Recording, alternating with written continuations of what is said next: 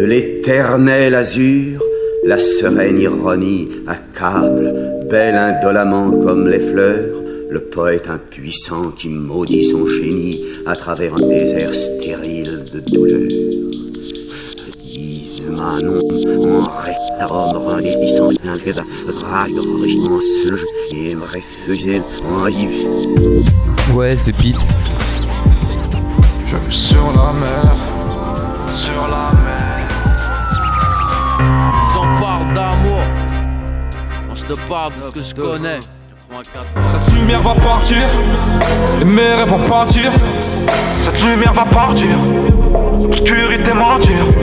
La manière dont tu contentes, dis donc sur ce que t'as brassé. La manière dont tu pompes, dis donc sur ce que t'as sucé. T'en pas ta main, on te tord ton âme. Et le shit a brûlé jusqu'au dernier gramme.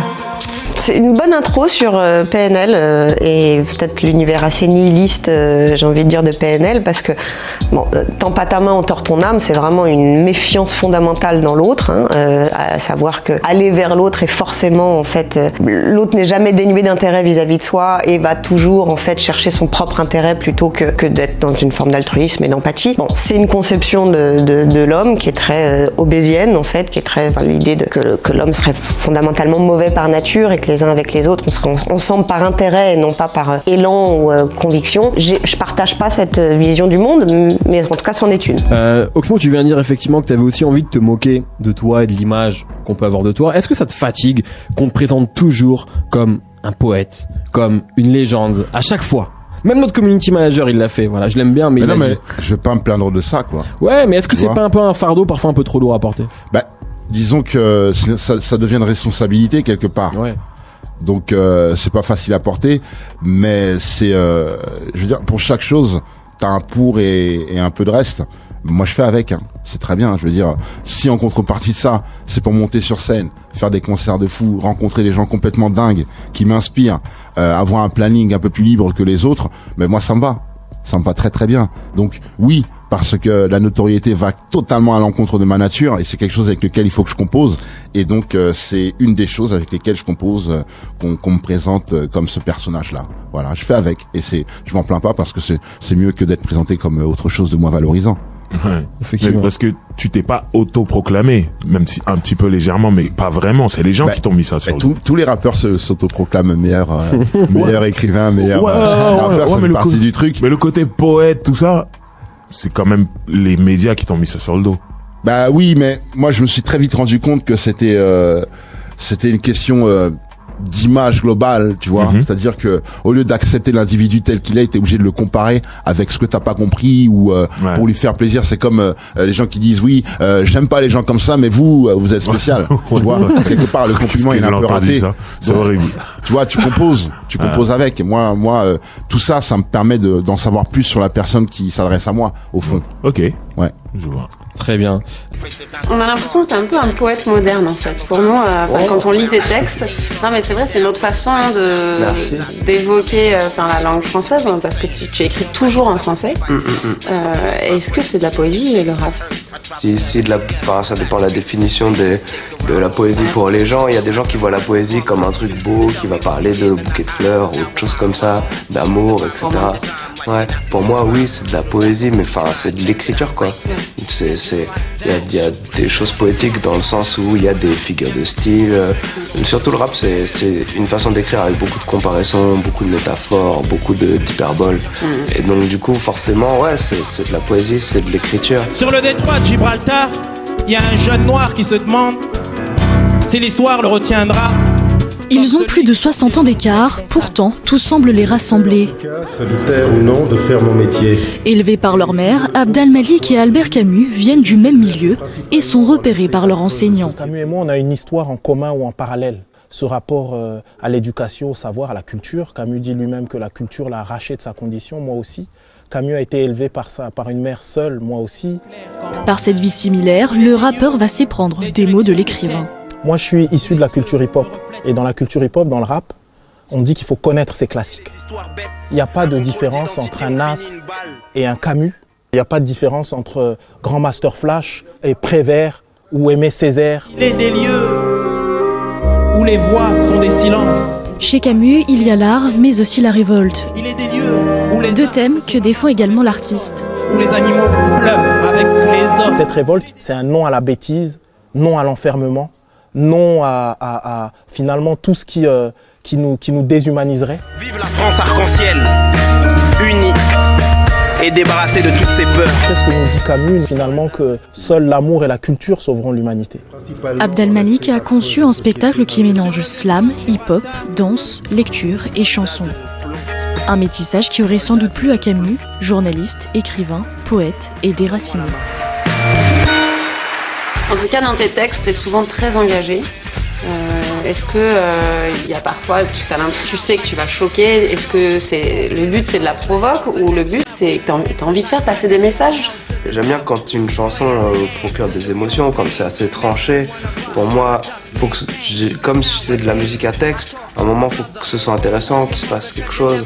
Quand j'ai envie de faire une chanson sur quelqu'un qui est énervé ou quelqu'un qui se déteste, qui va avoir la haine, qui va être super négatif, j'ai envie qu'il soit vraiment négatif. J'aime pas trop faire dans la demi-mesure. On cherche le bonheur où c'est sale. Hugo, ce soir j'ai la haine. Et même parfois je confonds ma haine et ma peine. Alors là ce qui touche du doigt, c'est l'idée que parfois, et puis en plus du côté du masculin, la tristesse est une émotion qui peut en fait développer. On lui préfère souvent la colère. La haine renvoie à la colère, donc à la rage. En plus quand on dit j'ai la haine, c'est là j'ai envie de tout niquer, sur quelque chose de l'ordre de la rage, donc de la colère. Et en même temps ce qu'il vient de dire, c'est qu'en fait cette colère, c'est une colère de façade et c'est pas la bonne émotion, parce que l'émotion c'est la tristesse. La peine renvoie à la tristesse, donc à une forme de mélancolie, à une forme de passivité, c'est beaucoup moins actif, mais c'est beaucoup moins viril. Après, est-ce que t'as déjà vu, il y en a, mais des films où il se passe absolument rien de dramatique, c'est quand même rare, je veux dire, faut forcément qu'il y ait un élément déclencheur. J'aimerais bien faire par exemple une grande chanson d'amour, mais ma musique reste assez réaliste. Bah, tu sais, il y a un gros décalage entre le moment où les médias ont commencé à réaliser que des zéniths se remplissaient, ouais, que des artistes pères des familles aujourd'hui ont participé à la naissance de cette culture, et qu'en fait, ça fait plusieurs générations qui sont en train de traverser cette musique. Donc pour moi, le moment où on en parle, et le moment où ça s'est passé, il est déjà du retard. Moi, moi, on me pose la question, la réponse, tu vois, elle est totalement dépassée. Moi, l'année dernière, j'étais avec Ibrahim Maalouf à la Philharmonie, et je vois un petit jeune qui arrive et qui reprend au violoncelle en pizzicato, tu vois. Donc tu joues le violon comme la guitare en faisant la beatbox de Dr. Dre. Moi, j'en suis aux jeunes qui sont conservatoires et dont la culture est Vivaldi, Bach, Dr. Dre, Drake. Tu vois, moi j'en suis pas. Oui, en fait, qu'est-ce que c'est le rap aujourd'hui? C'est en plus, on fait comme si c'était une surprise, alors que la croissance était exponentielle depuis la fin des années 90. Ça n'a jamais baissé. C'est ça que je voulais dire. Ça n'a jamais baissé. C'est pas nouveau. Même la fin des années 80. Les jeunes qui en écoutaient ont vieilli en continuant à en écouter. Leurs petits frères en écoutaient par conséquent et le transmettent à leurs enfants. Qu'est-ce que tu veux que je te dise? Ça fait déjà 3 générations là. Mm-hmm. Ouais. Non, moi, le premier succès de rap français que moi je vois, c'est MC Solaar, Qui sème le vent récolte le tempo. On est dans le début des années 90. 91. Tu vois ce que je veux dire? Donc, moi, tu vas dire aujourd'hui, oui, moi, je trouve même que ça a baissé aujourd'hui. Donc, il y a eu un moment, c'était plus haut que ça. Donc, ça peut pas m'étonner ce qui se passe aujourd'hui. En fait, ça fait juste en valeur un déni social. Ouais. Un déni social, trentenaire. Ça fait longtemps que ça marche. Moi, je te parle de, tu vois, tu t'en reviens à l'histoire de France. Voilà. Le déni. Par rapport à l'histoire de France. C'est pour ça qu'aujourd'hui, on se pose des questions qui devaient être posées il y a 20 ans. Ah, c'est clair. Cicéron disait « on est poète et on devient orateur ». Le rappeur n'est-il pas un peu le poète de la rue? En fait, moi, quand j'ai découvert le rap, c'était une musique engagée, contestataire, et c'est ce qui m'a plu, donc je perpétue la tradition. Alors, il y a un autre titre qui agite un peu le Rubicon, c'est Musique Nègre, aux côtés de Lino et de Youssoupha, d'autres rappeurs de la circonstance francophone. Vous reprenez l'expression d'Henri de Lesquen, candidat à l'élection présidentielle et qui a souhaité bannir des médias publics toute cette expression un peu de la contre-culture, d'inspiration non française de souche. C'est une réponse à Henri de Lesquen ? Oui, c'est une réponse à Henri de Lesquen, mais en même temps qu'il nous sert de prétexte aussi parce qu'il n'est pas le seul à avoir tenu ce genre de propos ces dernières années où la parole raciste s'est totalement décomplexée en France. On n'est pas des mecs qui sont censés parler à un moment donné. Tu comprends ce que je veux dire ? On n'est pas censés parler, nous. Il faut le comprendre, ça. Quand je te dis ça, ça peut paraître choquant, mais je ne suis pas censé parler. Qu'est-ce que tu veux dire par là ? Tu n'es pas censé être là ? Ça veut dire que même le français moyen n'est même pas censé parler, frère. Tu comprends ce que je veux dire ? C'est un privilège, c'est une chance. Mais bien sûr que c'est un privilège, frère. Même le français moyen, il n'est pas censé parler. Il ne peut pas parler. Tu prends un mec qui... Prends un mec de la France profonde, tu penses qu'il peut parler, qu'il peut s'exprimer ? Ça veut dire que quand tu sors un disque, t'as aussi une sorte de responsabilité ? Non, c'est pas ce que je dis. D'accord. Parce qu'il faut faire attention avec ça. Faut pas donner non plus plus d'importance que tu comprends ce que je veux dire. Je suis pas censé éduquer les gens ou avec ce truc. Moi, je suis comme un... Voilà, je peins ma fresque. Et je te dis, vas-y, regarde là, et si tu l'aimes, tu y vas, ou si tu l'aimes pas, tu vas pas, tu vois ce que je veux dire. Mais je refuse cette responsabilité-là.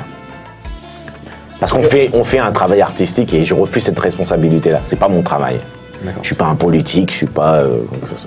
Au-delà de la responsabilité, tu disais que t'es pas censé parler, pourtant en tant que rappeur, enfin, on le disait tout à l'heure, hein, le rap est une évidence aujourd'hui, t'es un acteur... Hein.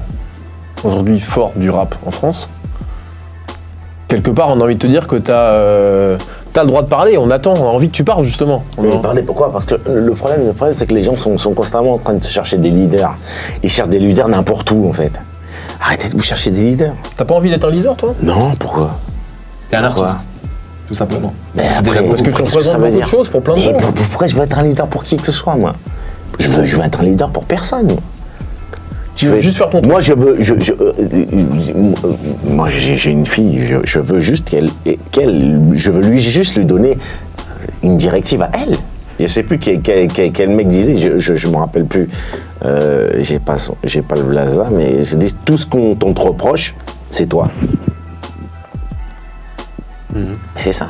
Donc on est faillible, on est des êtres humains. Moi, je peux pas venir me poser devant les gens, leur disant oui, c'est ça qu'il faut faire. C'est pas mon travail. Toi, t'es un artiste, tu veux faire ta musique. Mais au-delà de ça, moi je dis ce que j'ai à dire, mais c'est mon problème. Si j'étais un mec, un toxicomane et que je te faisais de la musique sur la toxicomanie, c'est pas le problème. On peut pas me juger là-dessus. On me juge sur l'œuvre artistique. Tu comprends ce que je veux dire ? Très bien. Ok, on juge Kurt Cobain sur son œuvre. Pas sur. On lui demande pas d'être un leader d'opinion. Pourquoi est-ce qu'on demande aux rappeurs d'être des leaders d'opinion constamment ? Kurt Cobain, on lui demande d'être un artiste. Eh ben, je demande ce droit-là. Charles Baudelaire, 1821-1867. Rest in peace. L'Albatros.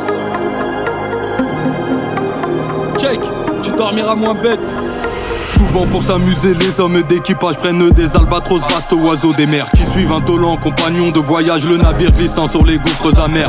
À peine les ont-ils déposés sur les planches que ces rois de l'azur maladroits et honteux laissent piteusement leurs grandes ailes blanches comme des avirons traîner à côté d'eux. Ce voyageur, elle est comme il est gauche et veulent.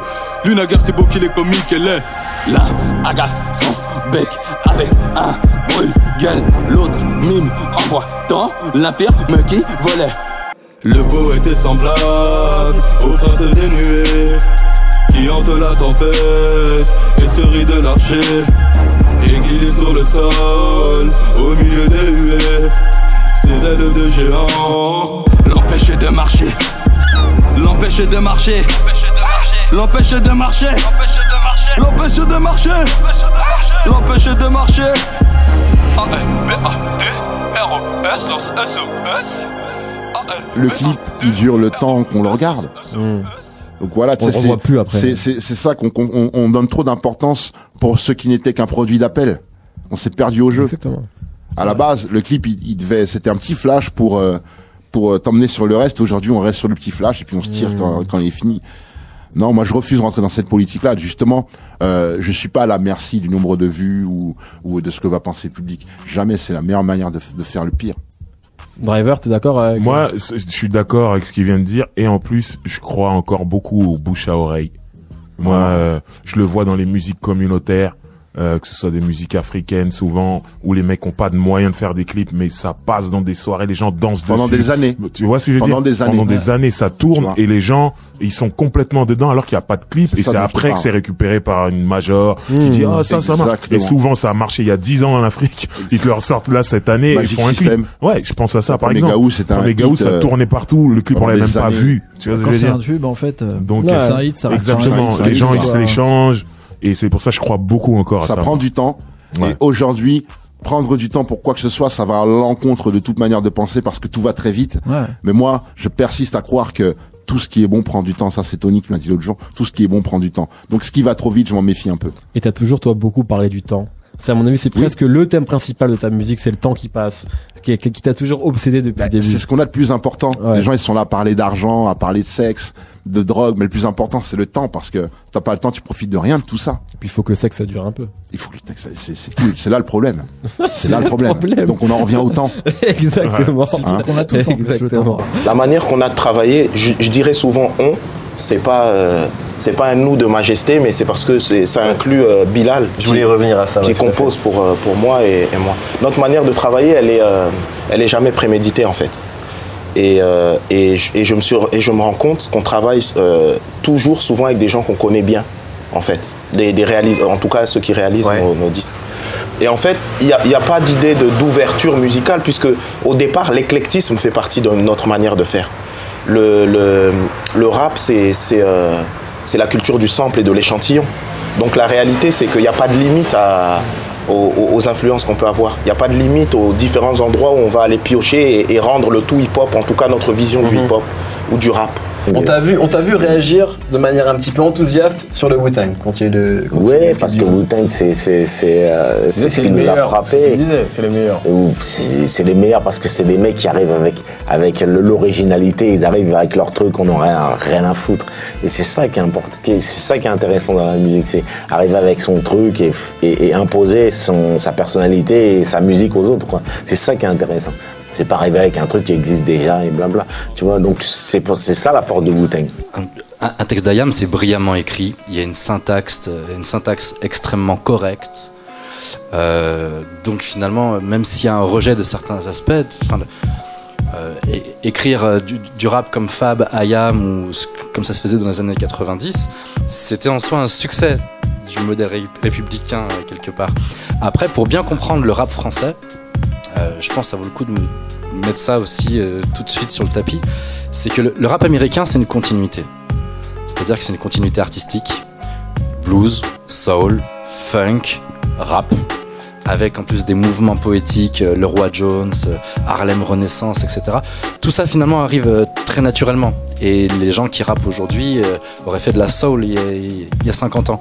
En France, c'est une double rupture. C'est une rupture artistique. Je veux dire, on sort de la variété des années 90, 80 et on sort du rock indépendant aussi. Les Bérurier Noir, etc. Donc, le rap arrive vraiment comme un cheveu crépu sur la soupe. Et en même temps, c'est une rupture parce que c'est fait par des enfants dont les parents ne viennent pas de cette culture. C'est là où le rap français est un phénomène très à part. Je veux dire, il y a des grosses scènes rap au Brésil, au Japon, mais il y a une continuité culturelle. Enfin, même si c'est des pauvres au Brésil, des favelas, etc. C'est des gens qui sont bien dans leur culture, qui ont, enfin voilà, ils portent en eux le syncrétisme culturel brésilien. Alors qu'en France, c'est cette double rupture, quoi, de identitaire et artistique. Et cette rupture, elle peut amener à l'utilisation d'un langage engagé. Parfois fleuri, parfois violent, parfois pas du tout. Hein. Et si tu veux, vraiment, et je le dis sans prétention aucune, hein, mais j'ai jamais été un suiveur en fait. Si tu veux, ma démarche, ça a été toujours une démarche de leader, mais qu'on comprenne, parce que leader, ça y est, truc, mais c'est pas ça. Quand je dis leader, c'est vraiment au sens premier du terme, c'est-à-dire quelqu'un qui est devant, qui prend, qui n'a pas, comment dire, qui ne suit pas une mode. Je suis pas dans la hype, je suis pas dans le, mais quelqu'un qui va pas faire de trap.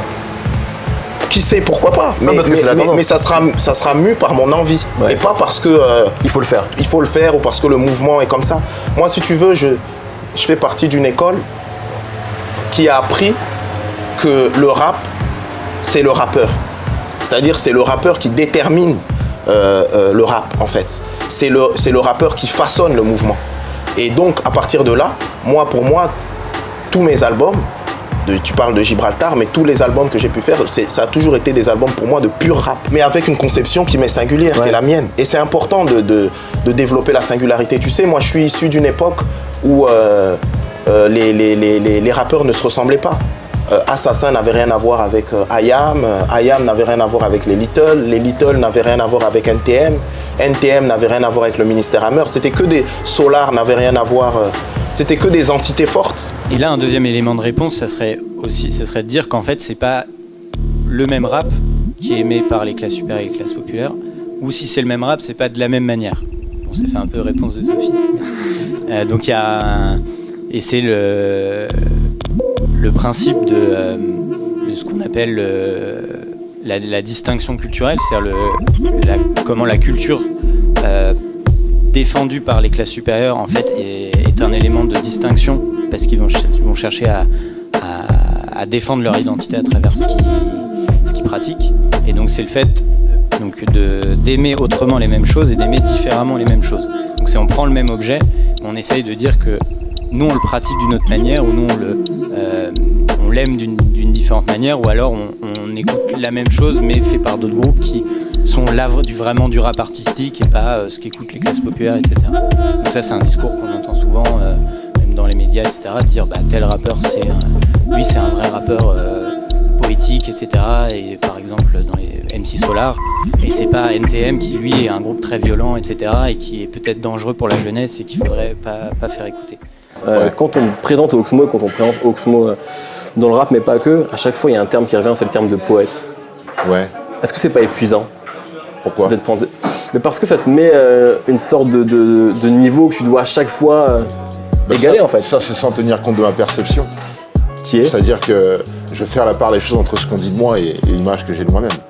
Ouais. On peut m'appeler comme on veut, ça ne change rien à l'image que j'ai de moi-même et à ce qu'il me reste à faire. Tu vois ce que je veux dire? Ça reste une dénomination. Et ça reste une dénomination qui appartient à celui qui le pense. Et moi, le plaisir, il est là, c'est que lorsque la personne le qualifie comme ça, c'est par rapport à elle, c'est pas par rapport au monde entier. Mmh, bien sûr. Donc c'est flatteur. Pendant longtemps, on ne comprenait rien à ce que je disais. Donc aujourd'hui, je ne veux pas le prendre mal. Peu importe la définition de poète que s'en fait la personne qui me qualifie comme ça. T'es un poète ou pas? Je sais pas, moi. J'écris... ça plaît, j'essaie de trouver des formules, j'essaie d'évoquer des choses, de partager des sentiments avec le bon mot. Je sais pas si je suis un poète, j'en ai aucune idée, je m'en fous d'ailleurs. Qu'est-ce que ça change? Non, mais non, parce que rien, quoi. Abd al Malik, je l'ai eu récemment, et lui disait qu'il considérait qu'il faisait de la poésie. Bah il a raison. Après, la poésie, c'est toujours un angle de vue. Ouais. On peut trouver de la poésie dans un mur blanc. Et puis c'est pas important au fond.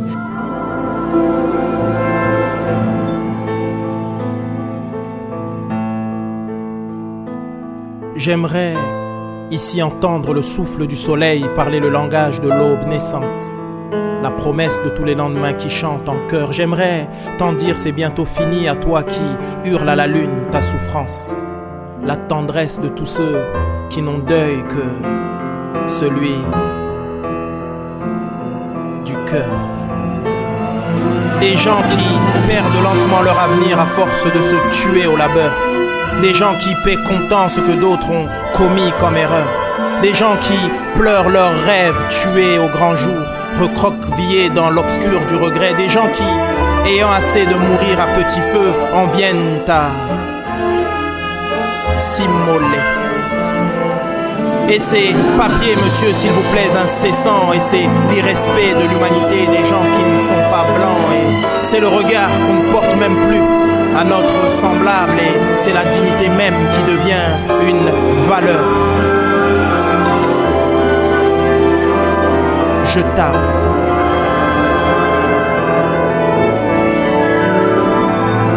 J'aimerais ici entendre le souffle du soleil parler le langage de l'aube naissante, la promesse de tous les lendemains qui chantent en chœur. J'aimerais t'en dire c'est bientôt fini à toi qui hurle à la lune ta souffrance, la tendresse de tous ceux qui n'ont deuil que celui du cœur.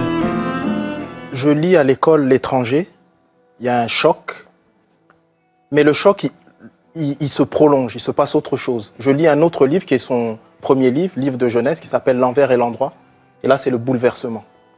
Il écrit une préface, il va écrire la préface 20 ans après, où il parle du fait d'être artiste. Mmh.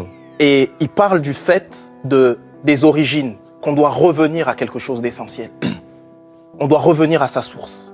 Et puis moi, j'approfondis mon rapport à Camus. Camus, je me rends compte véritablement que c'est un frère. Il grandit dans ce qui est l'équivalent d'une cité, moi aussi. Il est remarqué par un enseignant.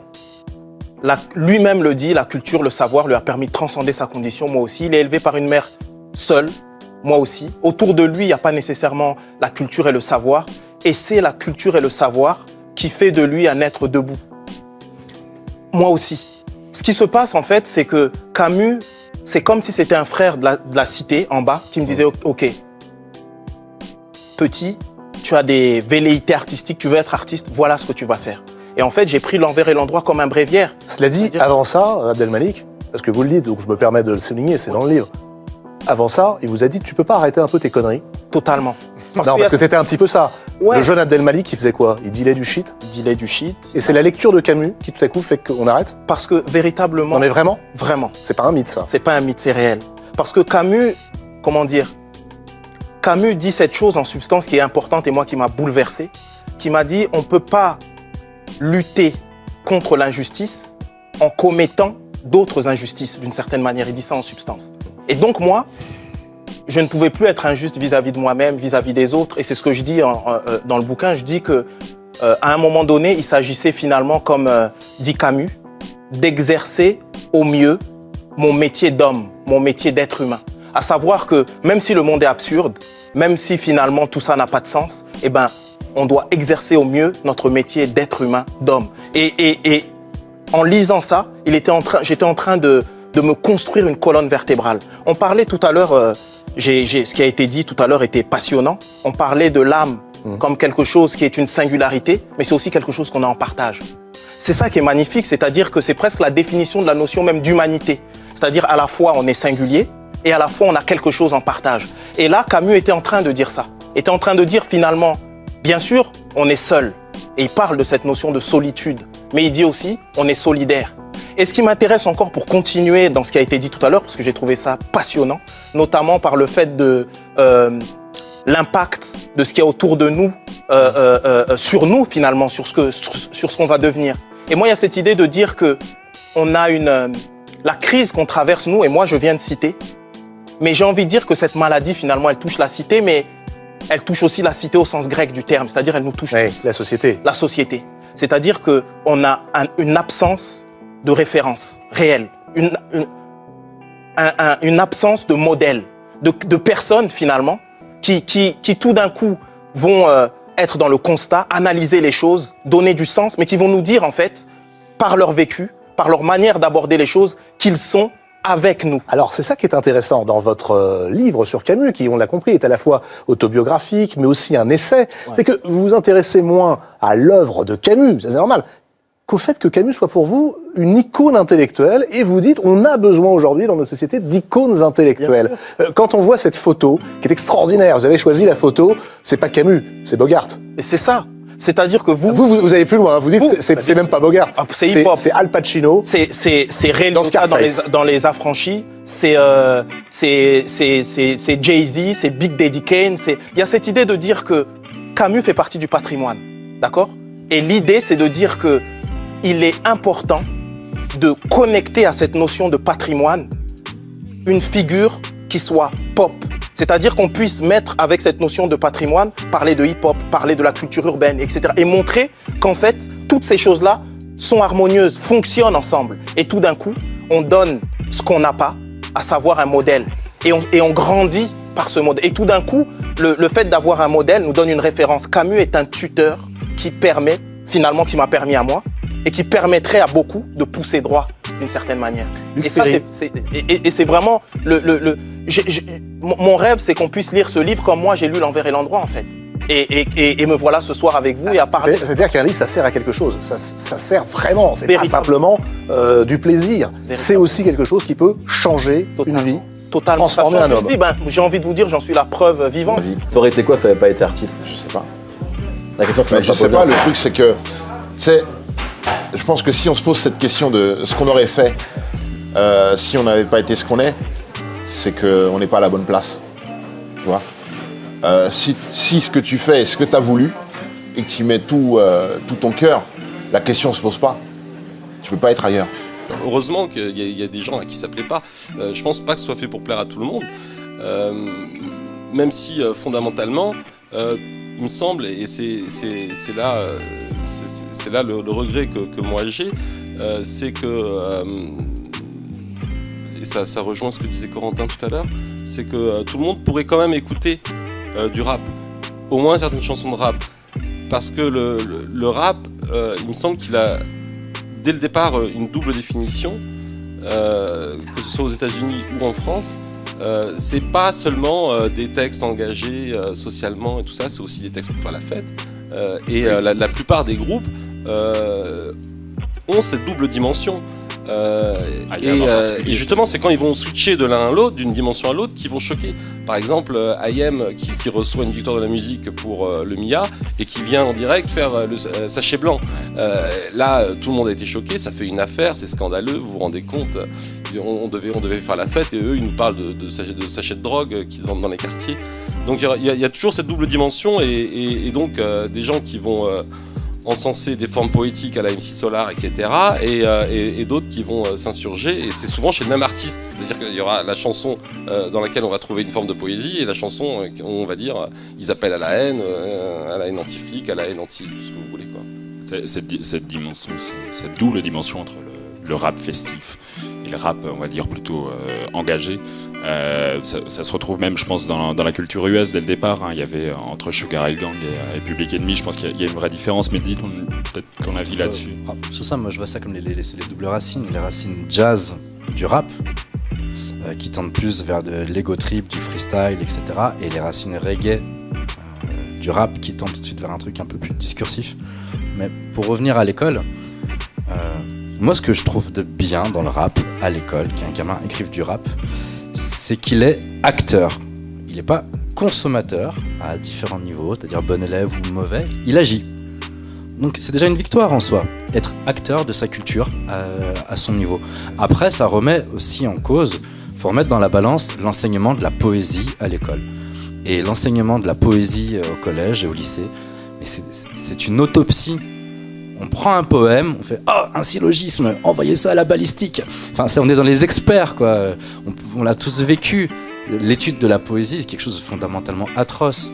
Et ce qui est intéressant avec le rap, c'est d'appliquer ces grilles de lecture classiques au rap. Et là, on est surpris. Mais vous, reconnaissez-vous vos disciples? J'abomine les écoles et tout ce qui y ressemble. Je répugne à tout ce qui est professoral, appliquée à la littérature qui, elle, au contraire, est tout à fait individuelle. Pour moi, le cas d'un poète, dans une société qui ne lui permet pas de vivre, c'est le cas d'un homme qui s'isole pour sculpter son propre tombeau. Ce qui m'a donné l'attitude de chef d'école, c'est d'abord que je me suis toujours intéressé aux idées des jeunes gens. Et c'est ensuite, sans doute, ma sincérité à reconnaître ce qu'il y avait de nouveau dans l'apport des derniers venus. Car moi, au fond, je suis un solitaire. Je crois que la poésie est faite pour les fastes et les pompes suprêmes d'une société constituée où aurait sa place la gloire dont les gens semblent avoir perdu la notion. L'attitude du poète, dans une époque comme celle-ci où il est en grève devant la société, et de mettre de côté tous les moyens viciés qui peuvent s'offrir à lui, car tout ce qu'on peut lui proposer est inférieur à sa conception et à son travail secret. À minuit, je suis seul, je me dis que j'attends, que je vais passer, au fait, Shaitan, merci de rien. En fait, là, on est sur la rengaine classique du dealer de cité. On est sur quelque chose de, voilà, bah, je descends, je vais au four, je descends, enfin voilà, je sais que je dois y aller. Il y a des fois, il fait froid le soir, j'ai pas envie de sortir, quelque part, ça me fout la haine, mais j'ai pas le choix parce qu'il faut que je fasse du bif, il faut que je rembourse, et que donc, voilà, c'est cet engrenage, en fait, qui fait que quelque part, on n'a plus une vraie liberté de décision, en fait. Quand on devient dealer, on est esclave aussi de son propre produit. Le chétan, merci, de rien, merci, il y a quelque chose de cet ordre-là. Il y a quelque chose de l'ordre de, bon, bah voilà, en fait, j'ai vendu mon âme au diable, maintenant je suis pris au piège, en fait. Quand le client arrive, il y a quelque chose qui s'éclaire, parce qu'il y a quelque chose qui se dit, bon, finalement, je suis pas là complètement pour rien, et j'ai pas niqué ma nuit, ce que je devais faire demain, les engagements que j'ai pris auprès de ma mère, enfin voilà, tous ces trucs-là, en fait, qui se passent dans la tête d'un dealer qui se retrouve finalement pris au piège et qui réalise qu'il est pris au piège. Ça arrive assez vite, en fait, dès que, bah, justement, d'ailleurs, c'est intéressant l'image du four, c'est on va au charbon, quoi. Enfin, c'est pas anodin cette image du four, en fait. C'est pas simplement le faire cuire, en fait. Il y a aussi cette idée d'aller au charbon, presque minier, quoi. Enfin, on retrouve quelque chose de très, très, très ouvrier. Et si votre métier était d'enseigner la poésie, ne serait-ce pas là un enseignement digne de vous ? Non. Comme tout ce qui est absolument beau, la poésie force l'admiration. Mais cette admiration sera lointaine, vague, bête. Elle sort de la foule. Grâce à cette sensation générale, une idée inouïe et saugrenue germera dans les cervelles, à savoir qu'il est indispensable de l'enseigner dans les collèges. Et irrésistiblement, comme tout ce qui est enseigné à plusieurs, la poésie sera baissée au rang d'une science. Elle sera expliquée à tous, également, égalitairement. Il faudrait qu'on se crût un homme complet sans avoir lu un vers de Hugo. Un petit regard, je caresse ton âme, moi. Dans la nuit, je monte mes blessures à la lune car j'ai mal à la terre. Ce monde de sale m'avec, je verrai pas l'Oréal au-dessus de ta tête. Classique, sombre, le monde est trop sale pour que je vois la beauté des choses, la beauté des gens. On est sur, j'ai envie de dire, une forme de... Ouais, quand je dis nihilisme, à savoir de rapport au monde extrêmement dénigrant et dénigré, en fait. C'est-à-dire, quand je dis dénigrant et dénigré, c'est que voilà, le monde est trop décevant et le monde est tellement pourri que ça empêche de voir les belles choses. Je peux très bien comprendre qu'un mec n'aime pas le rap. Oui. Là, je peux très bien comprendre que ma mère soit choquée par certains de mes morceaux, qu'elle me dise ça j'aime pas. Après elle accepte parce que je suis son fils. Donc, il y a des trucs on accepte tout de son fils. Il y a des trucs qui passent, mais je peux comprendre que ça soit pas son... Tu vois, qu'elle ait du mal avec ça. Tu fais écouter ta musique à ta mère ou... Non, je fais pas écouter moi la musique facilement en fait. Ok. Peut-être pas, des fois c'est pas... Par pudeur ou... Ouais, ça doit être de la pudeur, j'aime pas, ou... Je sais pas, c'est assez bizarre, je suis pas... Ah, tiens, écoute, ouais. je fais pas trop ça, moi. Je connais des mecs, moi, ils aiment bien faire... Ah, tiens, écoute mon dernier morceau, mais moi j'ai du mal, tu vois, je sais pas. Ok. Le sport collectif, c'est pas évident pour toi, c'est pour ça aussi que t'as jamais fait partie d'un groupe ? Non, mais ça m'a jamais empêché de collaborer. C'est vrai ? Et de travailler en équipe, justement. Mais en groupe, non, en groupe, c'est que des prises de tête. C'est vrai ? Ouais, c'est que des prises de tête, c'est... plus de concessions qu'autre chose, et puis ça a amené à se séparer de toute façon. Donc autant gagner du temps. Je pense, ouais, c'est vrai que autant gagner du temps avec de la distance. C'est-à-dire, tu peux souvent mieux collaborer avec quelqu'un que quelqu'un d'autre avec qui tu as travaillé conjointement, tu vois. Voilà. C'est-à-dire, un membre de groupe peut collaborer de meilleure façon avec un membre externe, avec un artiste qui n'est pas de son univers, qu'avec quelqu'un de son univers. Avec Dany Dan, il y avait aussi une sorte de grosse, de vraie alchimie entre vous. Il y a une grosse synergie avec Dany Dan, ouais. Il y a quelques artistes avec qui, quoi qu'il se passe, on peut faire des choses incroyables au-dessus de nous, et sur scène. On a l'impression qu'il n'y a pas de nostalgie, ce qu'il peut avoir parfois, c'est parfois logique à 40 ans d'être nostalgique d'une certaine époque et d'une manière de fonctionner. On sent pas ça chez toi? Ben non, parce que l'avenir est formidable normalement, si tu le prépares bien. On a un temps limité entre l'instant présent et le futur proche. Si tu commences à prendre sur ce temps pour te plonger dans le passé constamment, ben, tu provoques un retard que tu rattraperas jamais. Tu vois ? Et c'est ce qui fait que tu peux rester figé à une certaine époque. Et donc, je fais très attention à ça. Le temps qui passe, c'est un de tes thèmes privilégié pour moi. T'as toujours parlé du temps. On a l'impression que t'étais obsédé par le temps même. Mais le temps, c'est super grave. Celui qui n'est pas obsédé par le temps en perd tellement que à un moment, ça va être compliqué pour lui. Mais le temps, c'est ce qu'il y a de plus important au monde. C'est une invention humaine qui vous rappellent qu'il ne faut pas le perdre. Tu vois, les animaux naissent, vivent et meurent, ils ne se posent pas de questions. Nous, on s'est mis ça dans la tête. Donc on doit dealer avec ça. Et moi, ma manière de gérer ça, c'est ne pas le perdre et d'en profiter. D'où cette démarche vers le bonheur conscient. Non, si je suis nostalgique, comme n'importe qui à mon âge et...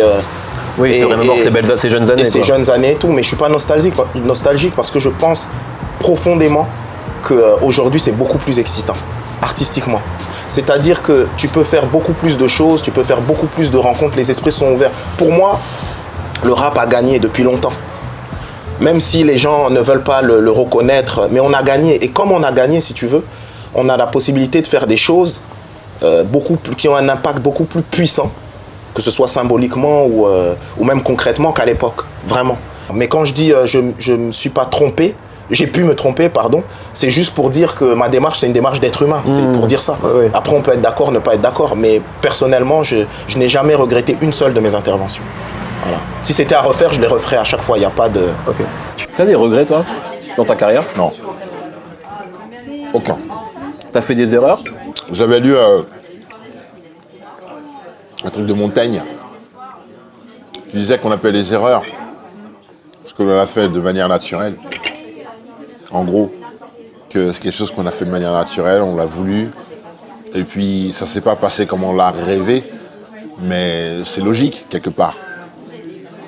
Et moi, comme j'ai toujours agi avec le cœur, avec sincérité, et de plus en plus avec le temps, dans l'esprit d'arrangement, bah ça se pose pas, quoi, tu vois. Ça se pose pas, il n'y a pas de regret. Je ne peux pas regretter d'avoir fait quelque chose avec sincérité, tu vois. C'est plus l'expérience ou l'interaction qui transforme ça en mauvaise expérience qui est regrettable, plus que ce que tu as mis de toi, tu vois. Moi, tu pourras demander de tous les gens avec qui ça s'est mal passé à la fin. Je veux dire, je m'en sors pas sale. Tu vois, on s'en passe sale. J'ai aucun problème. Tous les différents que j'ai eus de toutes ces années, on peut en parler, je peux en parler, tu vois, sans honte. Parce que même si je me suis trompé, c'était avec le cœur. Et même si j'ai mal fait et que j'ai voulu faire, je ne le regrette pas. C'est pour ça que je fais attention. Mal que j'ai pas fait. Gagner la guerre, c'est devenir l'ennemi. Faut y penser avant de toucher la mise. Ne pas croire au mal, ne vous en protège pas. Les gens légers sont pleins de florilèges pâles, inconscients de leur potentiel maléfique. Leur mauvaise foi est un spectacle magnifique. Même de moyenne humeur, je garde l'aubaine. Pour les fautes pas faites, j'exige un prix Nobel. Tu peux filer droit, les gens te mettent dedans. Tu verras le mal que tu n'as pas fait, même en guettant. Tu verras. Voilà. Je voulais aussi poser une question, est-ce que l'art vaut tous les sacrifices? Est-ce que la poésie vaut tous les sacrifices? Et voilà. T'as une réponse à ça, toi? Moi j'ai une réponse, ouais, je pense que non. Parce que si c'est pour perdre les gens qu'on aime, ou si c'est pour se brûler jusqu'à l'extrême, je pense que non. Pour moi, l'essentiel est quand même dans la vie. Négro, prends garde à Star Steelers, je la joue butch, Cassidy le kid, la rue c'est speed, tu peux tes sauts comme au double dutch. La weed guide mon esprit, méga liquide, la bière chromée, si j'ai les poches vides, dans ma rue je suis paumé.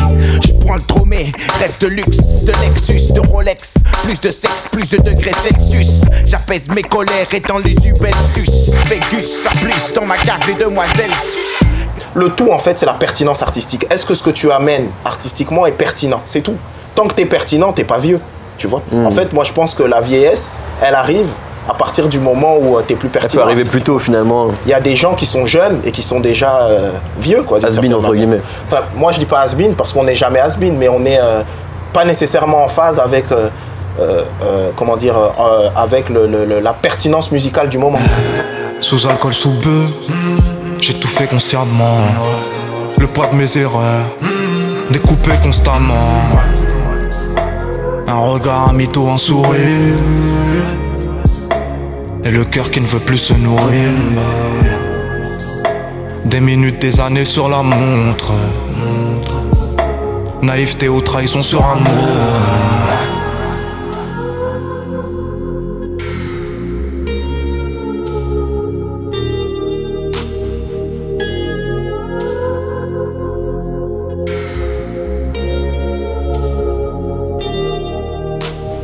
Go la vie est moche, donc on l'a maquillée avec tes mensonges. Alors là, ce qui pourrait être intéressant dans l'univers PNL, c'est de pouvoir dire, voilà, regardez, en fait, nous ne sommes que des personnages aussi. Justement, on vivait dans un environnement, et pour bien connaître les Tarterets, c'est très gris, vraiment, c'est vraiment très sombre comme environnement. On voit peu le ciel, enfin, il y a peu d'espace, on a peu de sentiment de luminosité. Et justement, bah, dans leurs clips, dans leur tout l'imaginaire, tout l'esthétique qu'ils ont développé, là pour le coup, parce que c'est les premiers à avoir ouvert ça, ils ont été chercher de la lumière, chercher de la nature, chercher quelque chose de complètement, j'allais dire, différent. Donc oui, ils ont maquillé leur réalité, quelque part, pour la rendre un peu plus jolie, comme une femme va parfois maquiller pour cacher un peu ses défauts. Le maquillage est de l'ordre de la superficialité, donc du personnage public. Ça n'enlève rien à ce qu'on est fondamentalement, mais c'est aussi une façon de se donner à voir autrement et de se présenter pour soi, comme pour les autres, correctement. Votre album, je l'ai adoré. Merci beaucoup. Parce que, vraiment, parce que déjà, il y a la musique, mais il y a vos textes, et on les écoute, et on se précipite sur les livrets pour les lire, vos textes. Et je crois que c'est un peu ce que vous cherchez, vous me disiez, ramener au texte. Totalement. C'est-à-dire que pour moi, au commencement, finalement, était le verbe, au commencement, était la chose écrite.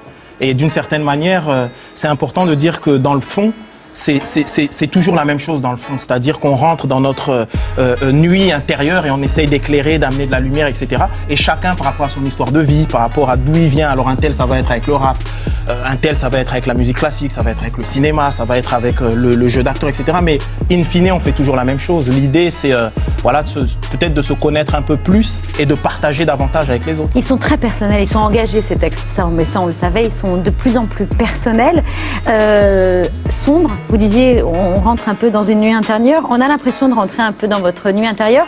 Et je voudrais que vous m'expliquiez, sur le premier titre, vous dites « Je suis un Stromon ». En quoi vous êtes un Stromon ? Ben, en fait, ça a une double acception comme ça. D'abord, la première, la plus légère, un monstre lyrical, un monstre de texte. Il y a toujours cette idée, nous, entre rappeurs, c'est à qui, finalement, à qui aura le meilleur texte, à qui, finalement, à qui a magnifiera le mieux son intellect et son savoir en tant que poète. Donc, en ce sens-là, voilà, en ce sens-là, Stromon. Et puis, il y a l'autre chose aussi, si on plonge un peu plus dans le texte, il y a cette idée où les gens, on va les préjuger par rapport à l'image qu'on se fait d'eux, ou l'image médiatique, ou le préjugé, ou le cliché, ou le stéréotype, etc.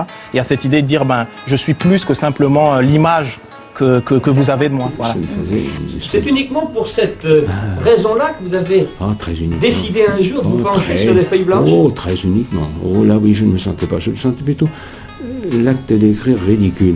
Un écrivain me paraissait un type burlesque, un bonhomme qui raconte des histoires que personne ne lui demande, et pas sérieux du tout. Et puis, il m'a été révélé que ça payait. Et puis, à la fin, j'ai découvert aussi que la profession d'écrivain vous rendait la vie impossible. Que de ce moment-là, vous étiez... C'est votre perroquet que vous cherchez déjà. Évidemment, j'ai peur qu'il se sauve et ce pauvre bête n'est pas fait. Ça va. Non. Il ne se sauvera pas, nous le surveillons. Oui, ça va bien. Et alors... j'ai découvert que la vie devenait impossible. Le jour où on m'a détecté comme étant des touches docteur, c'était fini le docteur. Et puis, c'était fini, il a bien fallu... Mais vous pourriez écrire des livres en racontant des histoires toutes simples, de façon à aborder de très grands tirages. Or, vous racontez des histoires assez terribles, des histoires que vous avez vécues la plupart du temps, des histoires que vous connaissez intimement. Et il y a une certaine logique dans tous vos livres, il y a aussi un style que l'on reconnaît et qui est à nul autre pareil. Tout cela prouve quand même que vous avez sur la littérature un certain nombre d'idées très précises, malgré que votre coquetterie vous pousse peut-être à vous présenter uniquement comme un faiseur de copies. C'est-à-dire que je suis à l'inverse des jeunes gens, vous savez, qui touchent à tout et qui ne finissent rien. C'est le grand travers de la jeunesse, c'est pareil qu'elle est dégoûtante. Et je touche à beaucoup de choses, mais les choses que je touche, je les finis. Et alors, il m'est arrivé, quand je suis arrivé à m'engager dans cette petite littérature, ce qui est déjà un nom ridicule en lui-même, j'ai trouvé que c'était pas du tout ça. Et que même dans le voyage au bout de la nuit, au fond, je consentais, sans le savoir, à certaines formes qui étaient plus ou moins de l'ancienne littérature. Alors, c'est là que je me suis mis aux trois coins, pour vraiment être sûr d'être différent, ça me répondait mieux. Qu'est-ce que vous voulez faire en écrivant ? Communiquer votre expérience ? Oh, monsieur, je n'ose dire que ça m'est bien égal, parce que l'expérience est une lanterne sourde qui n'éclaire que celui qui la porte. Et par conséquent, ça ne peut pas servir aux autres. Communiquer une émotion ? Non, la faire tenir au papier. C'est très dur, n'est-ce pas? Vous voyez, le papier, c'est une pierre tombale, sigille l'auteur, n'est-ce pas? Et c'est vraiment, c'est mort, n'est-ce pas? Cette lutte avec le papier est vraiment très, très pénible. Pour comprendre peut-être votre conception de la littérature que vous nous dissimulez, est-ce que vous pourriez nous dire ce que vous pensez de vos confrères, par exemple? Ah, rien du tout. Ce sont des braves gens qui... braves gens ou autres, qui copient des formes. Je m'intéresse qu'au style, puisqu'on en est là, n'est-ce pas? Le style seul et l'homme, ils n'ont pas de style, ils ont des styles piqués dans Bourget, dans Anatole France, dans de vieilles façons.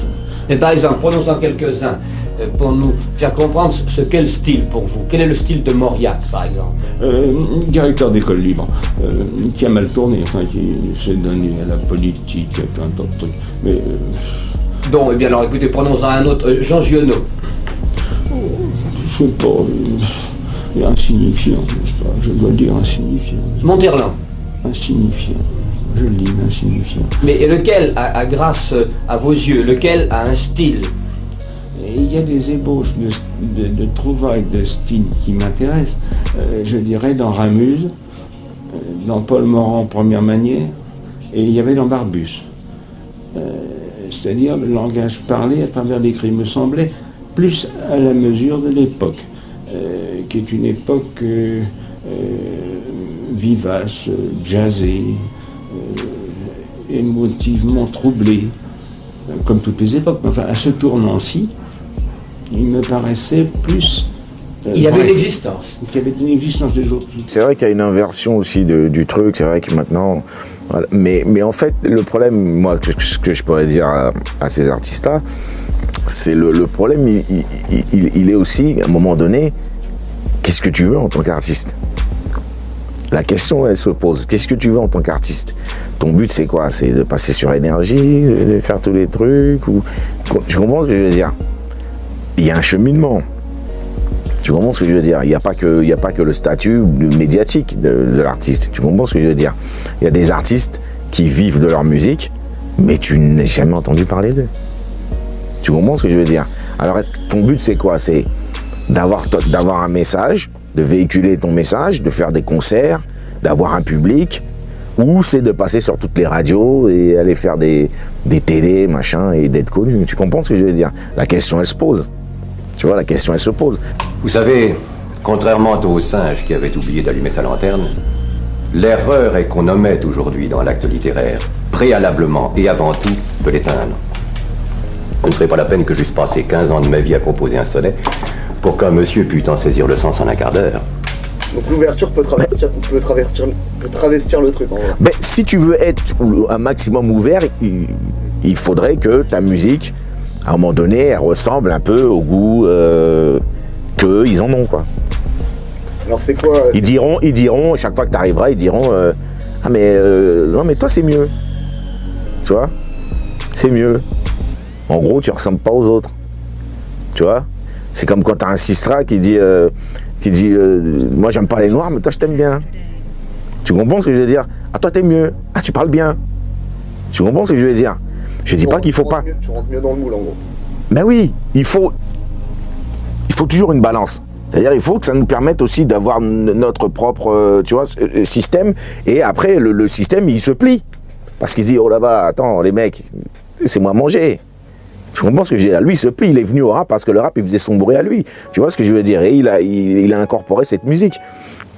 Pour toi, c'est quoi l'attitude alors qu'il faut adopter vis-à-vis des médias de masse, mais en même temps les médias spé, parce que tu les attaques aussi pas. Non mais écoute, si moi, avec ce que je fais, tu m'acceptes dans les médias spé, avec ma musique, alors c'est tout bénef. Je vais pas dire, vous êtes des médias, je passe pas. J'en ai rien à foutre, je veux pas passer chez vous. Mais c'est pas ça le propos. Si tu acceptes, moi, ma musique comme telle qu'elle est, bah vas-y, viens, on y va. Moi, ça me permet de parler de ma musique. Il y a des gens peut-être qui s'y intéresseraient pas, mais Mais sinon, c'est pas, tu vois, c'est pas plus grave. Ça, c'est les médias généralistes, là. Donc. Ouais, les généralistes, ouais. Et les SP. LSP, quoi, LSP? Les médias SP. Que tu critiques pas mal aussi, en disant les journalistes P, leurs questions de merde et des trucs comme ça. Non mais là, attends, on parlait pas.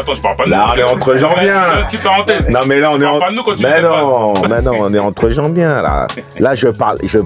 Il y a aussi des trucs. Le problème, regarde ce qui s'est passé avec le rap. Le problème du rap, c'est que Internet a ramené. C'est toujours à double tranchant. Ça a ramené le côté, comment on dit ça, un peu plus indépendant. De la musique, mais ça ramène beaucoup d'amateurisme. Tu comprends ce que je veux dire? Là, on est entre... On sait de quoi on parle, là. Mais moi, des fois, j'ai fait des interviews, je parle de ça, j'ai fait des interviews avec des mecs, ils ne savaient même pas de quoi ils parlaient. Tu comprends ce que je veux dire? Il a décidé de faire un site de rap ou de devenir... Il s'est improvisé intervieweur comme ça, du jour au lendemain, parce que voilà, il a vu qu'il pouvait le faire, il suffisait de prendre une caméra et le faire. Tu comprends? Et c'est comme le rappeur, c'est comme le beatmaker aujourd'hui, n'importe qui peut faire un beat. N'importe quel connard, il prend le truc, il prend la machine, il fait un beat. Et aujourd'hui, n'importe quel mec veut rapper. C'est exactement la même chose. N'importe qui veut être journaliste. Et c'est à eux que je m'adresse. Faut faire très attention. Faire très attention. Ah mais justement, parce qu'il faut comprendre, il faut lire. Ah oui, bien sûr, mais c'est ça. Oui, mais après. En général, quand on les écoute, on les prend direct en pleine gueule. Ben, c'est comme la phrase, parce que j'ai une phrase dans Suicide Commercial où je dis ils font les Mac et la bite à Bruno, c'est une clé USB. Mais voilà, après, la métaphore me faisait rire avec Mac et clé USB, tout ça, ça me faisait rire. Mais en réalité, c'était justement, c'est de ça qu'on parle. C'est le problème, c'est la balance. C'est-à-dire que vous pouvez pas, à un moment donné... savoir en jouer sans... Mais forcément, tu auras toujours... Forcément, si tu n'as pas l'autonomie, il y aura toujours un mec, il y aura toujours un physio qui va dire, toi, tu rentres pas.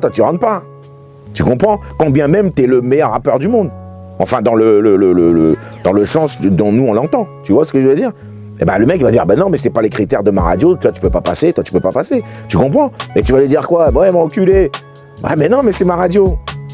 Tu comprends ce que je veux dire? Je suis chez moi, bon, tu fais quoi? Tu comprends? Ça, il faut qu'on comprenne ça aussi.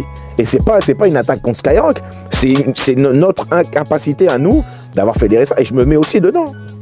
Justement, moi, je voulais parler du morceau Suicide Commercial. Ouais. En gros, c'est le morceau, c'est limite, bah, je m'en bats les couilles. Ouais, voilà. Je me tue de toute façon, tu balances plein de phases, j'en ai rien à foutre. De toute façon, je sais que je suis pas dans vos codes, je passerai jamais dans vos trucs. Et prenez-moi comme je suis si vous voulez de moi, quoi. Voilà, c'est cet état d'esprit là, c'est... Je suis un ovni si vous voulez. Voilà, je suis bien. Ouais, c'était le délire, faut arrêter aussi d'aller dire les gens, oui, mais ils veulent pas de nous, c'est bon. Ouais, ce truc victimaire, c'est bon. C'est bon. C'était bien, ça marchait au début. Faut arrêter. Faut arrêter. Tu veux faire des affaires avec moi, viens, on fait des affaires. Mais c'est pas grave. Je vais pas dire c'est la faute à machin si ma carrière elle a pas fait, c'est la faute à machin si j'ai. Faut arrêter ça. Ce genre de comportement, c'est assez naïf aussi de se plaindre de ça, parce que de toute façon, les intérêts d'une radio et ceux d'un artiste sont forcément contradictoires. Bah oui, c'est pas les mêmes. S'ils collent ensemble, c'est parce que finalement, bah il y a affaire justement. Ben oui, exactement, c'est clair, c'est du business. Dans le commerce, il faut que tu arrives à instaurer un rapport de force favorable par rapport Exactement. Et ben là, c'est le rapport de force. Et nous, le problème, c'est qu'on n'a pas le rapport de force. On ne l'a pas, ce rapport-là. Nous, on arrive, on tape. Je peux rentrer? Non. Ah, ok. Ah, c'est un fils de pute, tu veux pas que je rentre. Tu comprends ce que je veux dire? Donc le problème, c'est que c'est la balance. La balance, pas de balance. Si on n'a pas d'alternative à côté, on sera toujours là à dire oui, mais les mecs, on veut pourquoi il n'y a pas. Donnez-nous. Tu comprends ce que je veux dire? Donc la réalité, c'est avoir. Il faut que cette musique-là aussi comprenne qu'il faut avoir son propre... il faut contrôler ça, il faut la contrôler, cette musique-là. Quand tu vois aux États-Unis, tu as... même après, je sais pas à qui appartient la radio, on va pas monter aussi loin, je sais pas. Mais moi, je vois les mecs qui contrôlent les radios là-bas, putain, tu vois... Hot 97, tu vois, même le Breakfast Club, là, tout ça, avec Charlemagne, là, tout ça. Mais frère... C'est des mecs qui savent, frère. C'est des radios commerciales aussi, elles sont là pour faire de l'oseille. Mais oui, mais peu importe, mais ils savent. Même mais quand tu vois Sway, l'émission à Sway, peu importe. Mais ils ont des radios. Tu comprends ce que je veux dire? Mais elles sont moins larges parce que c'était. Ben oui, mais moins larges. Mais oui, mais c'est normal. Mais après, il faut savoir ce que tu fais. Dans ce cas-là, je fais autre chose. Mon frère, je vais passer suicide commercial sur énergie. Je pense pas que ce soit. Bah alors, à un moment donné, il faut être aussi réaliste. Tu comprends ce que je veux dire? Il faut être réaliste. Il faut savoir ce qu'on fait aussi, tu vois. Moi, c'est une musique que je fais, donc j'ai conscience aussi de sa limite aussi. Tu vois ce que je veux dire? J'ai pas. C'est ça, on revient à ce que je disais tout à l'heure, à l'artiste, qu'est-ce que tu veux? Tu comprends? Je veux dire, qu'est-ce que tu veux? Est-ce que tu veux être un artiste qui fait ton petit message et qui fait ta vie d'artiste? Ou alors, est-ce que tu veux être la grande star du rap? Ou d'autres choses? Si tu veux être une grande star, il va falloir faire du commerce. Toi, t'arrives à lier les deux quand même. Ben oui, mais après. Sans le vouloir en vrai. Sans le vouloir, sans le chercher, tu vois, sans le chercher. Donc en fait, le conseil en gros à donner, c'est... Fais ce que tu veux, fais ce que tu veux faire. Fais... Sois toi, c'est tout, sois toi. Sois pas ton voisin, sois pas ton truc, sois toi-même. Fais ton truc à toi. Et si c'est fort ce que tu fais, je te jure que ça passe. Mets pas ta femme aux proches, femelle ou homme, car les femmes, c'est jalousie énorme, les hommes suivent leurs hormones. Comme un sportif au saut à la perche, qui après son show chute, sans tapis qui amortisse. Tu te sens ainsi quand ta fille et ton sexe a un mauvais de fille, qui file avec le mauvais type de toute façon. L'amour, un sentiment sorti des égouts. Dans ma vie, les filles changent de nom, mais avec toutes le même goût. Et y'a les potes qui semblent solides, en fait tremblent, près d'un beau cul, te mettent merde la corde au cou. Puis secrètement se taise, regrette j'ai eu droit à ce traitement quand ils baisent. Ils pensent jamais à ce qu'ils aiment vraiment. Crois-tu que je blague en clamant que ce qui fait ou défait un homme en un mot, ce sont ses amis, ses bonnes femmes et ses ennemis. Je te jure que c'est vrai ce que je dis. Ma vision de vie, survivre ma mission. Je pense toujours que l'amour est mort. Bien sûr, plus que jamais. D'où l'importance de la démarche. Il suffit de faire une carte du monde, de regarder les actualités et de voir où en est la relation entre les hommes et les femmes pour avoir une idée du niveau de l'amour d'aujourd'hui. Tu vois, les gens ne rêvent plus. Comment tu veux faire de l'amour sans rêver? Les gens ne se parlent plus du tout. Plus du tout. C'est-à-dire, j'ai entendu parler l'autre jour qu'il y avait des meetings, des datings, où les gens se parlaient dans la même pièce avec leur téléphone. C'est extraordinaire. Ça existe ça vraiment? Ouais. Les gens se rencontrent et se parlent par téléphone? Ouais, ouais. Dans la même salle, dans la même pièce. C'est extraordinaire. L'amour est mort, ça sonne moins violent qu'à l'époque où j'ai sorti le disque. Tu vois, aujourd'hui, oh, l'amour est mort, ouais, tu vois.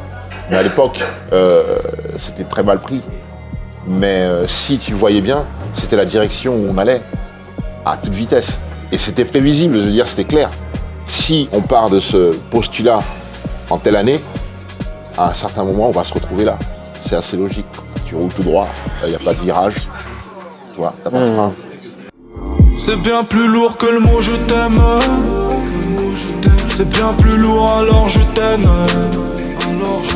On est là clairement sur la complexité du sentiment amoureux et du sentiment amoureux dès l'archaïque. Hein. C'est Mélanie Klein qui avait écrit L'amour et la haine chez l'enfant, qui sont quand même les deux premières émotions qu'on connaît en fait et qu'on connaît vis-à-vis de ses parents. Donc oui, on déteste ses parents dès les plus jeunes, enfin dès les premiers mois de la vie, même parfois intra-utérin. Et qu'en fait, la haine, là, a potentiellement quelque chose de plus fort parce qu'elle vient dire à la fois tout l'amour qui a été porté et en même temps toute la déception de ne plus l'avoir. Bon, là, je pense notamment à la haine post-séparation.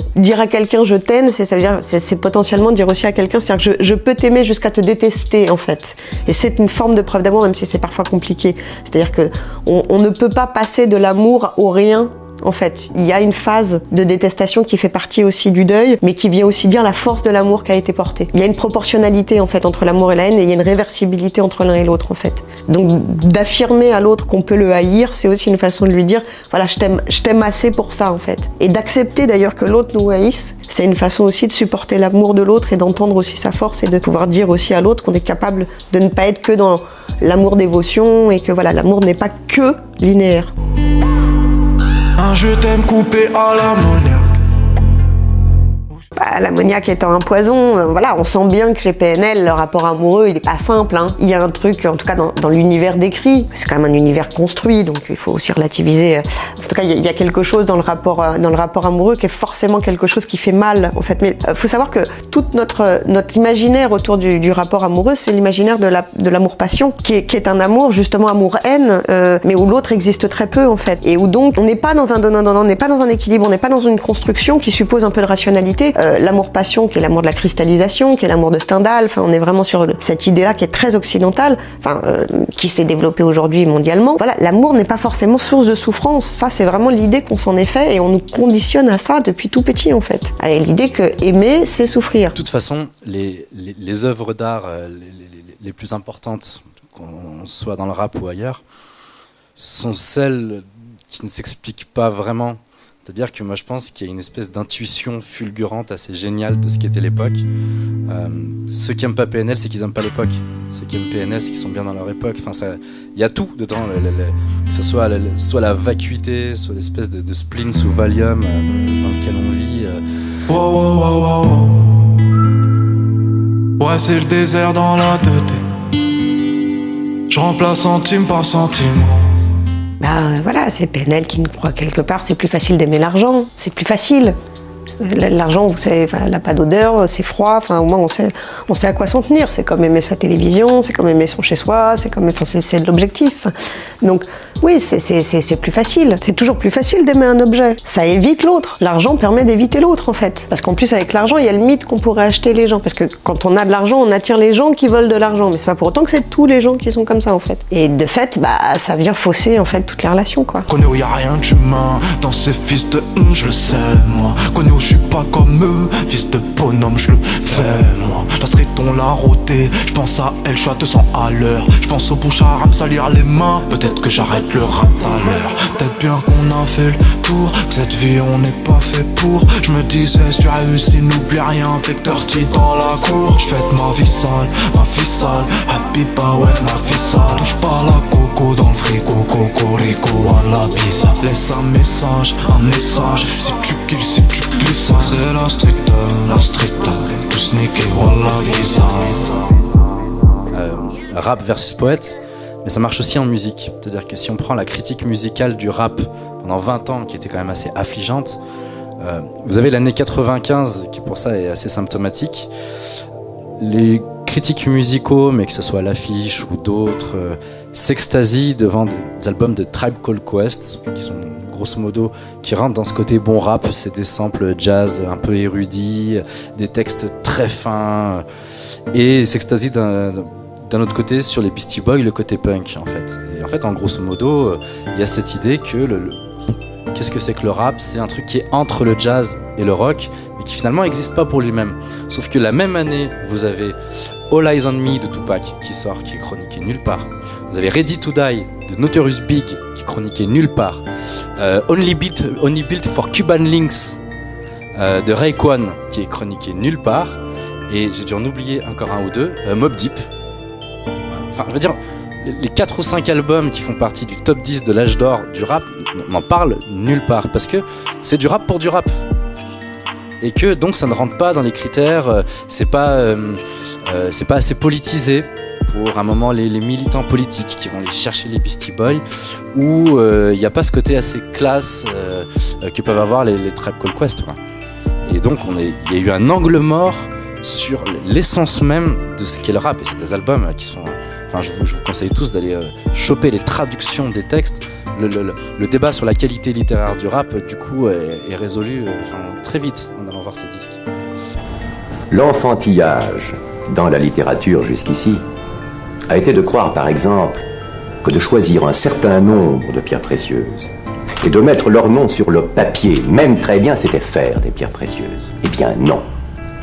La poésie consistant à créer, il faut prendre dans l'âme humaine des états, des lueurs d'une pureté si absolue que, bien chantée, bien mise en lumière, cela constitue en effet les joyaux de l'homme.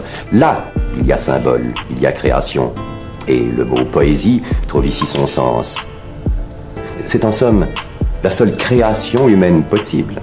Ah, j'exagère, je concurrence le fossoyeur. Je vois le 3/4 de la production française dans le salibroyeur.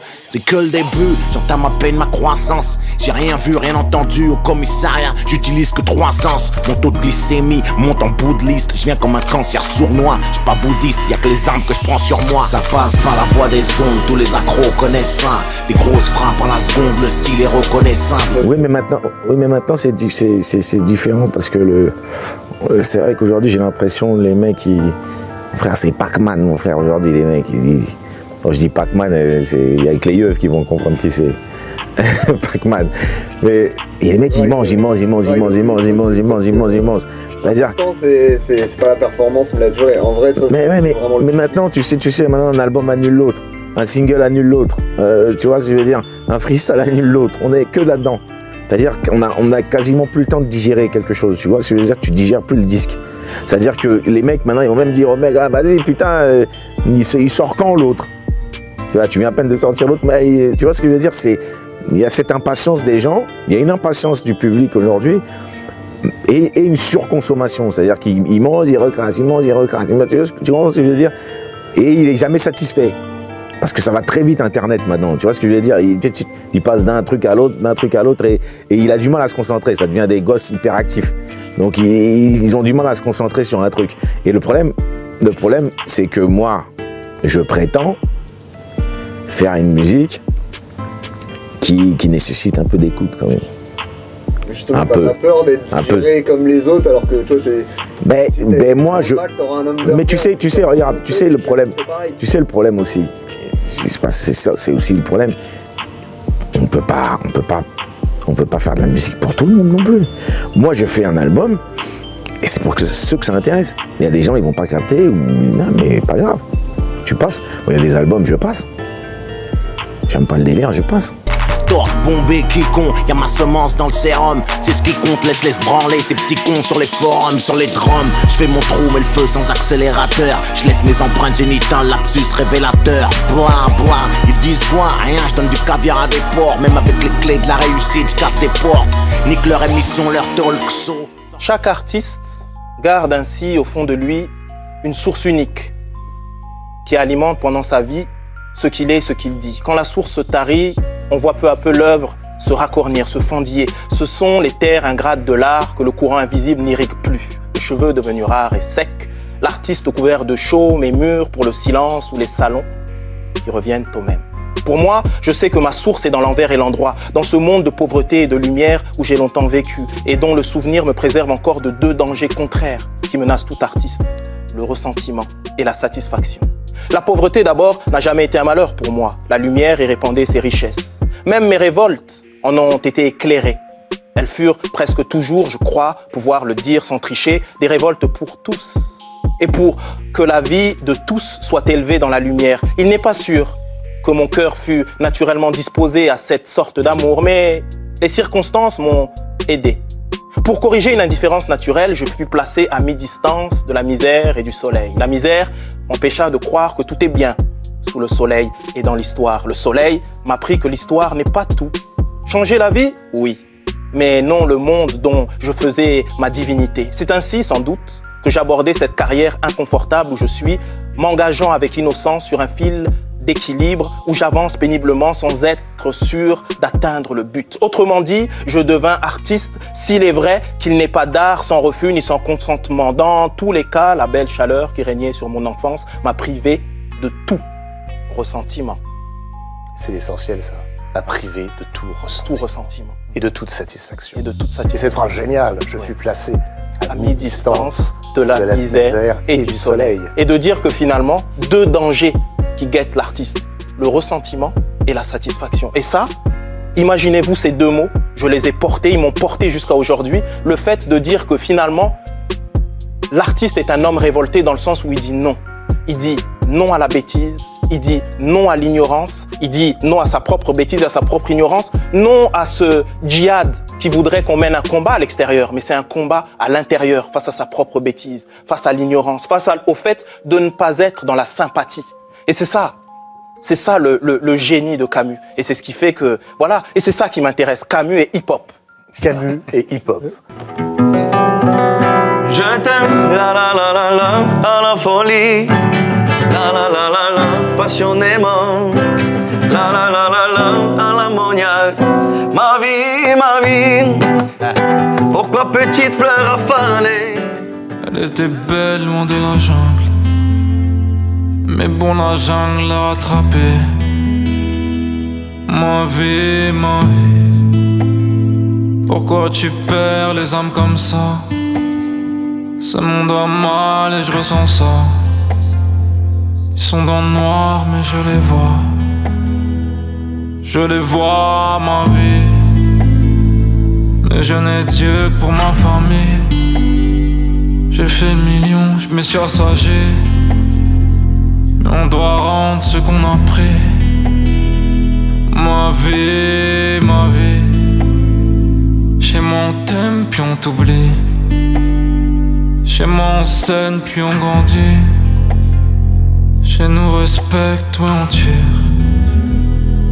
Ma vie, ma vie. Devenir quelqu'un pour exister. Car personne nous a invités. Donc on est venu tout niquer. Tout niquer, ma vie.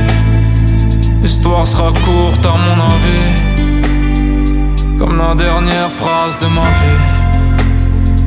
J'tirais en l'air, j'irai tant pis. Ma vie, ma vie.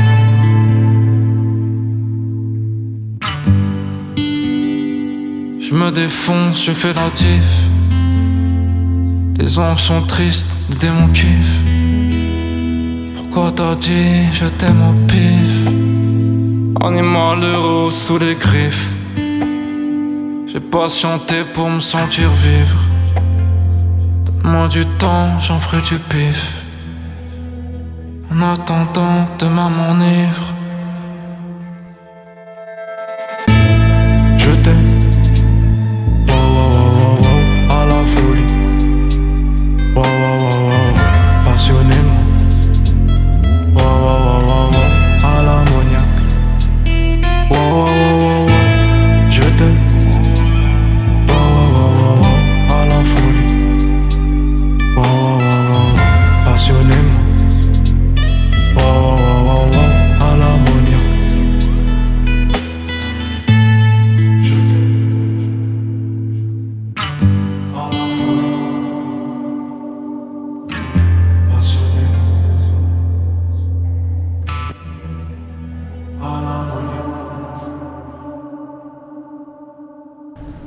Comprendre mes vers, il faut les dire simplement. Moi, ce qui m'intéresse, c'est ça. C'est faire se rencontrer ceux qui, soi-disant, ne se rencontrent pas. Et je pense que voilà, le dernier espace total de liberté, pour moi, eh ben, c'est l'art, la musique, le théâtre, le cinéma, toutes ces choses-là. Je suis pas né dans le ghetto, je suis né à l'hosto, dans des stupides, des idées stupides, putain, ce que je suis devenu. On prend le rap, on l'encule à deux. On prend le bat, le fenêtre à deux. On s'en sort, on crève à deux. Cœur qui bat quand ça tire à deux.